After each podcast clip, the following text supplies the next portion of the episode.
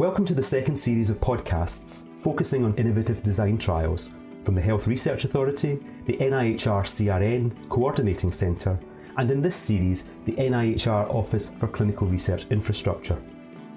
This time, we will be discussing some of the key learning points from the COVID 19 pandemic, and we will be building on the further questions around the management and delivery of innovative design trials during the pandemic. My name is Alan Gore, and it's a pleasure to have you with us. I'm joined today by Matt Sydes, Professor of Clinical Trials and Methodology at the MRC Clinical Trials Unit at University College London. Professor Sydes joined the MRC Cancer Trials Office in Cambridge in 1995 before moving to London with the formation of the MRC Clinical Trials Unit in 1998. At UCL, he is responsible for leading the unit's trial conduct methodology activities, where he has a particular interest in improving clinical trial conduct, particularly around the use of routinely collected electronic health records, running trials with a view to regulatory use and submission, proportionate and efficient trial monitoring, adaptive and efficient designs for late phase trials, clinical trial data sharing, communication of trial findings, and function of trial oversight committees. Professor Sydes, thank you very much for speaking with me today. I mentioned in my introduction your interest in improving the way we communicate the t- results of trials. And this has been a subject of great interest in recent years, not just how we share our results with our professional peers, but more specifically with our study participants. So I would like to explore that topic with you, especially in the context of complex, innovative design trials. So can I begin by asking you about your general thoughts on communicating trial results to the study participants? How important is it Good afternoon, Alan. Thanks for talking to me today. I think it's really important that we offer participants of trials a chance to find out the results. In choosing to join a trial, participants volunteer their time and their effort. They expose themselves to risks and share their data. Without participants, of course, uh, we wouldn't have trial results. Therefore, I think it's really important we respect this participation, respect participants' autonomy by offering them a chance to, to hear the findings. We also know from recent work that the majority of people choose not to participate in a trial that wouldn't give them the chance to hear those findings. So, drawing these points together, it's obvious to me that sharing trial results with people who participated should be our default situation. And what would you say were the particular difficulties that have to be overcome when we're trying to give results back to participants? And maybe especially in the context of these complex, innovative design trials? Okay, so there's two parts to that. Let's start with the general challenges. Uh, one element is, is how to give information. There's surprisingly little research about how best to do that. We'll come back to that concept later. Another element is about who gives the information to participants. The giving of information, like recruitment, is it's usually moderated through the site central clinical trials units, like the one where I work, don't usually know who the participants are. So, however we give out the information, it's going to rely on busy clinical sites working with us to make it happen. We know this doesn't always happen though. We've met people at meetings who've been in our trials and who've said they never received the results of trials, even though we sent information sheets to the sites and asked them to pass them on. Something fell down a gap somewhere. A third element is while the majority of people want to know the results, not everyone does, or people might change their mind one way or the other. We need to give information to those who want it, so we have to stay on top of this if we're respecting participants' autonomy. And another uh, is that many trials, particularly those with mortality outcome measures, will have some participants who've died. We don't really want to send results of information to people who aren't around. That's uh, just going to be upsetting for families. So this requires whoever's sending out the results to have current information about participants to ensure that doesn't happen. And a, a, final aspect to your first question is about the message. Phase three trials are about trying to change practice. So the results should be sort of intuitive to explain early phase trials are about making decisions on, on whether to keep testing a treatment or setting up other trials. And this may be less thrilling to hear about if you're a participant or, or participants might feel that it's more about the detail and big picture changes. And the findings by nature would be more uncertain, I guess, because we're effectively saying oh, we need to go on get more information.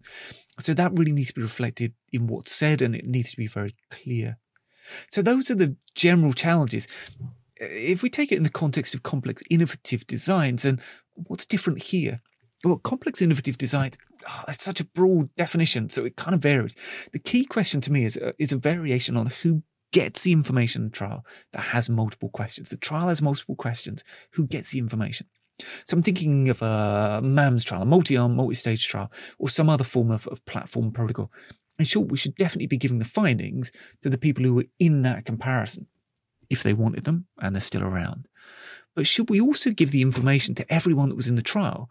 Uh, what if it's a comparison that they weren't told about when they joined the trial because it had already finished recruiting, or it hadn't yet started, or because it was only for patients with a particular set of biomarkers that this participant didn't have? So is it going to be helpful to tell people those results for those comparisons? Or is it just more confusing? Is it simpler for sites to give the information to everybody or just to the relevant people? complex innovative designs are being used more in early phase settings. So it's likely to have that let's do another trial or not have another trial response. I think that's that's worth bearing in mind. And just worth saying that for any trials using interim lack of benefit analysis to filter out those insufficiently interesting arms, we do need to tell people. But it can just mean that we, the first finding is we don't need to recruit more patients, more participants, but we still want to get follow up on those patients in the study. So how we explain that in a way that doesn't jeopardize the trial itself is, is not necessarily straightforward. So there's just more tailoring that's required. there's plenty of good challenges to explore here, Alan.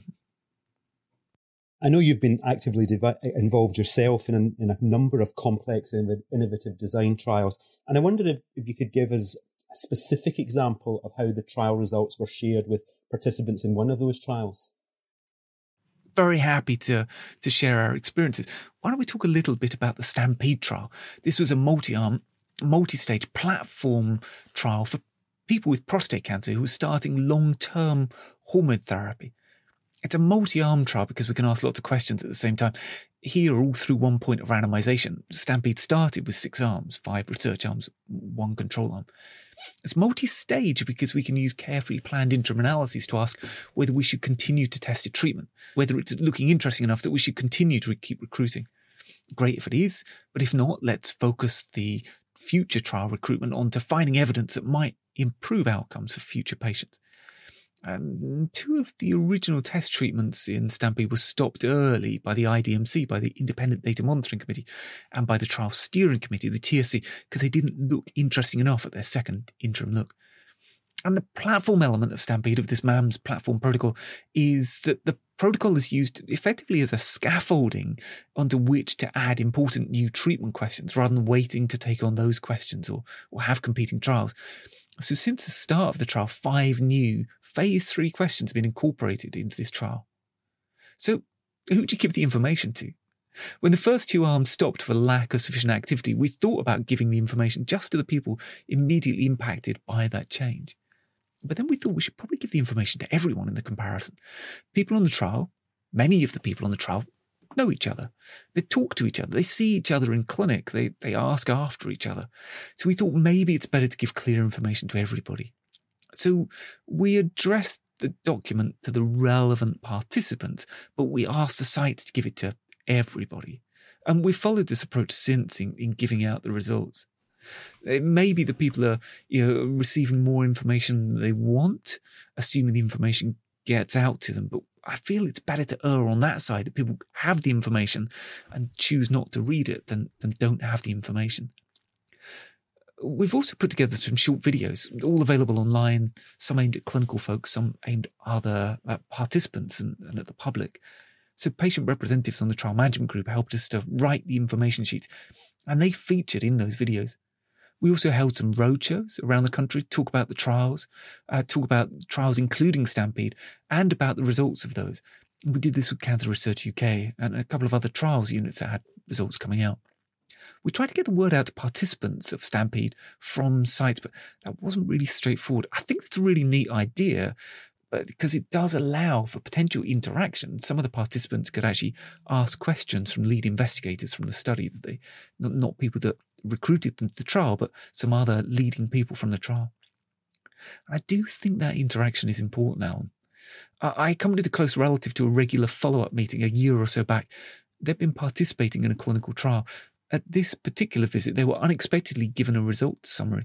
It was a couple of pages long, quite clearly written, uh, but it wasn't containing a lot of information. We had questions, and the people running the clinic that day were not the people who uh, we've been dealing with. They're a locum and a seconded research nurse who they didn't really know anything about the research nor anything more than what was on the results sheet. So we had questions, but no one really to ask them to. And an opportunity to ask questions of someone who knew the trial well would really have been appreciated. I guess the more complex the trial, the more likely there are to be questions, of course. Looking ahead, I mean, how do you see this area developing? I mean, what do you think we still have to do to improve this particular aspect of clinical trial conduct? Well, Alan, there's plenty of potential here, isn't there? We mentioned that there isn't much research on how to give information back to participants. There are some people looking into it now, though. For example, Annabelle South has been running the Show Respect study to find out more. Show Respect is a SWAT. Uh, that's a study within a trial and is in itself randomizing between a number of ways to give information. So those data should be known soon, and you should definitely have Annabelle on here to talk about that there's an increasing number of trials that are implementing this broad, implementing the broad family of complex, innovative design. So it's important that we get this right. If I come back to where we started, uh, we wanted to respect the efforts of participants of trials by sharing results with them. And we want to thank them and their families and friends who supported them for helping move science forward. So uh, it's really important we find ways to get this right. I think you've reminded us in this conversation just how important um, giving the results of a study is back to the study participants. And you've shown us just how much we have to take care to get the right information to the right people at the right time. So, Professor Sydes, thank you very much for sharing your thoughts with me today. Thank you for having me. Thank you for listening. We would very much welcome your feedback on these podcasts, and I hope you will join us again next time.